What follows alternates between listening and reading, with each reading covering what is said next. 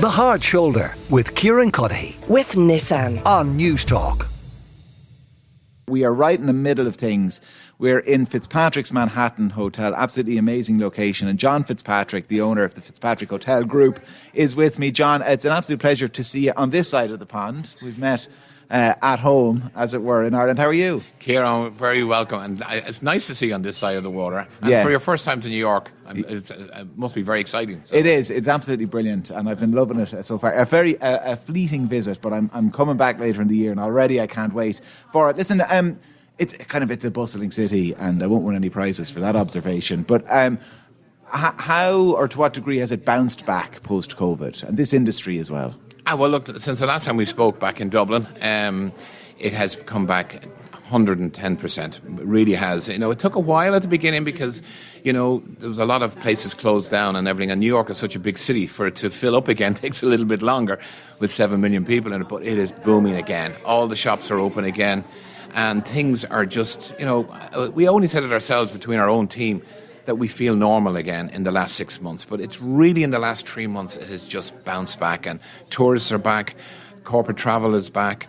So, you know, I have to say, at one stage during the COVID, I wasn't sure we'd ever get back. But it was like after 9 11, somebody said, Will it ever come back? But as you just, just said there, it's New York, it's the most exciting city in the world, and of course, it's back full swing. And in terms of the, the, the customers coming to Fitzpatrick's, um, I mean, how long did it take for the, the, the Irish clientele again to get to get moving post COVID? I have to say the Irish were great. You know, I think they were locked down so much. and you had more couldn't to get out of the bloody place. So I think you know they just got on a plane and they met immediately. They came back and but it's really you know the corporate travel, the rest of America, Europe is back, and you know it's coming into springtime. So you know we had a huge St Patrick's celebration this year. It was you know if you think of it, it's really the first one in three years because two years ago and two and a half years ago it was shut down, and then mm.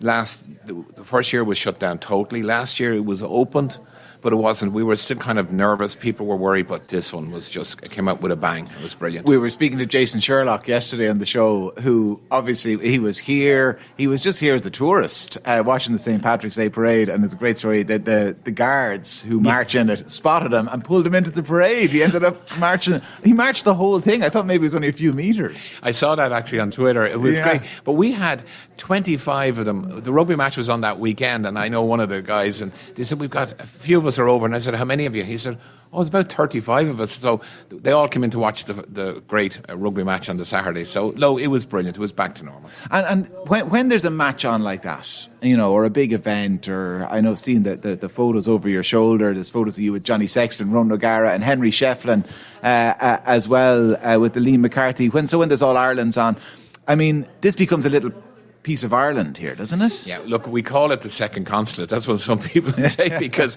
if you want to know where anybody is, you come to Fitzpatrick. Even if you're not staying here, you'll come in to see who's in the bar or whatever. And it's it's kind of a gathering place. So, so look, I, I think one of the best weeks is St. Patrick's Week. It, it's not just a day; it's about ten days before. So, look, we had a what a buzz that morning. I think the bar was full. We felt like we were in Dublin, you know, at the match. But what a great result too. But no, things are great. Um, people are travelling again, and look, let's hope we never see anything like that ever again. Oh, you God, yeah, yeah. Here is hoping. Um, you, you, you mentioned 9 11. Of course, that, that is uh, one of the great examples of, of the second consulate status, isn't it? It is. If you remember, I remember because I was here that morning, and within two or three hours, we had everybody call in and just sit. And the, the only difference, my bar was full, but unusually, usually it's very busy and loud, but it was just calm. Mm. And I walked in, and people were just coming in checking to see, you know, had their parents called. And it- as the day went on, we had people calling in from Ireland, as I might have mentioned to you before.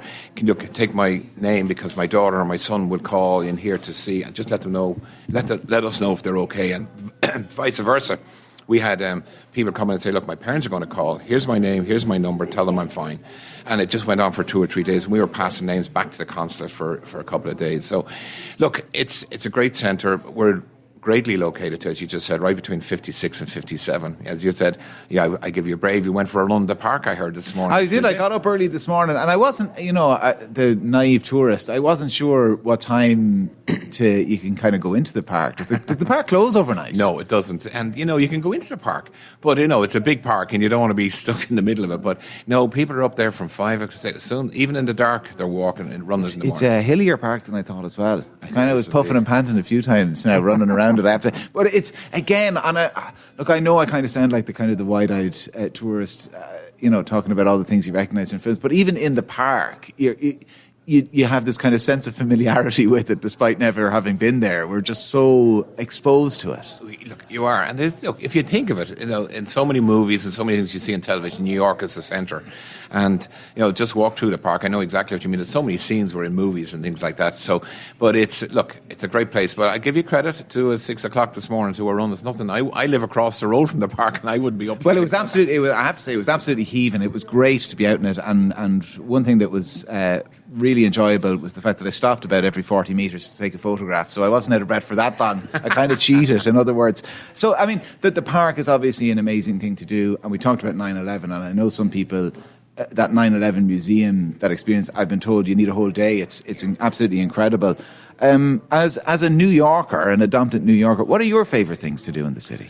Well, first of all, as you say, Central Park is great because you're in a very big city and it's easy to get in there and you can disappear for a while. But the restaurants, I have to say one things, there's so many choice of restaurants. You know, there was a survey done by the New York Times a few years ago that there was something like 8,000 restaurants in New York City. So if you started today and went through them all, you'd be the rest of your life getting to them because by the time you got to the 7,900, uh, there'll be another 200 be- behind it open. So it's it's got great, but culture, the museums and everything.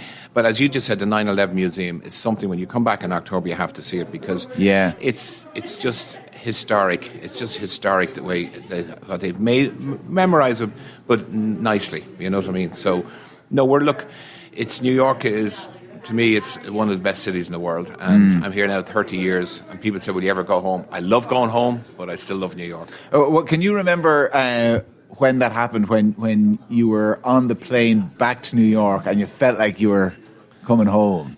I get that all the time because sometimes I'm in Dublin and or in Ireland or whatever it is, and I say I'm going home, and they, they stop me. Home? Where's home? Yeah, yeah. No, I'm still Irish, and, Yeah. and, and, uh, New York is my second home. Yeah. But it is. uh, There's no place like Ireland. I can tell you. Yeah. Well, listen, um, it, it's been an absolute pleasure uh, chatting to you, John, and catching up with you. And uh, like I say, uh, we we we appreciate uh, the location as well for our studio today. We're, for people who've just tuned in, uh, we are in the lobby, right in the lobby, the entrance of the Fitzpatrick Manhattan Hotel. I know lots of you listening will be familiar with it uh, as well. Right in the heart of things, uh, the hustle and bustle around us, just in the hotel itself, is is really enjoyable. And I hope people at home as well are soaking up some of that atmosphere. Uh, John Fitzpatrick is the owner of the Fitzpatrick Hotel Group. John, thank you so much. Great to see you. The Hard Shoulder with Kieran Cuddihy. with Nissan. Weekdays from 4 on News Talk.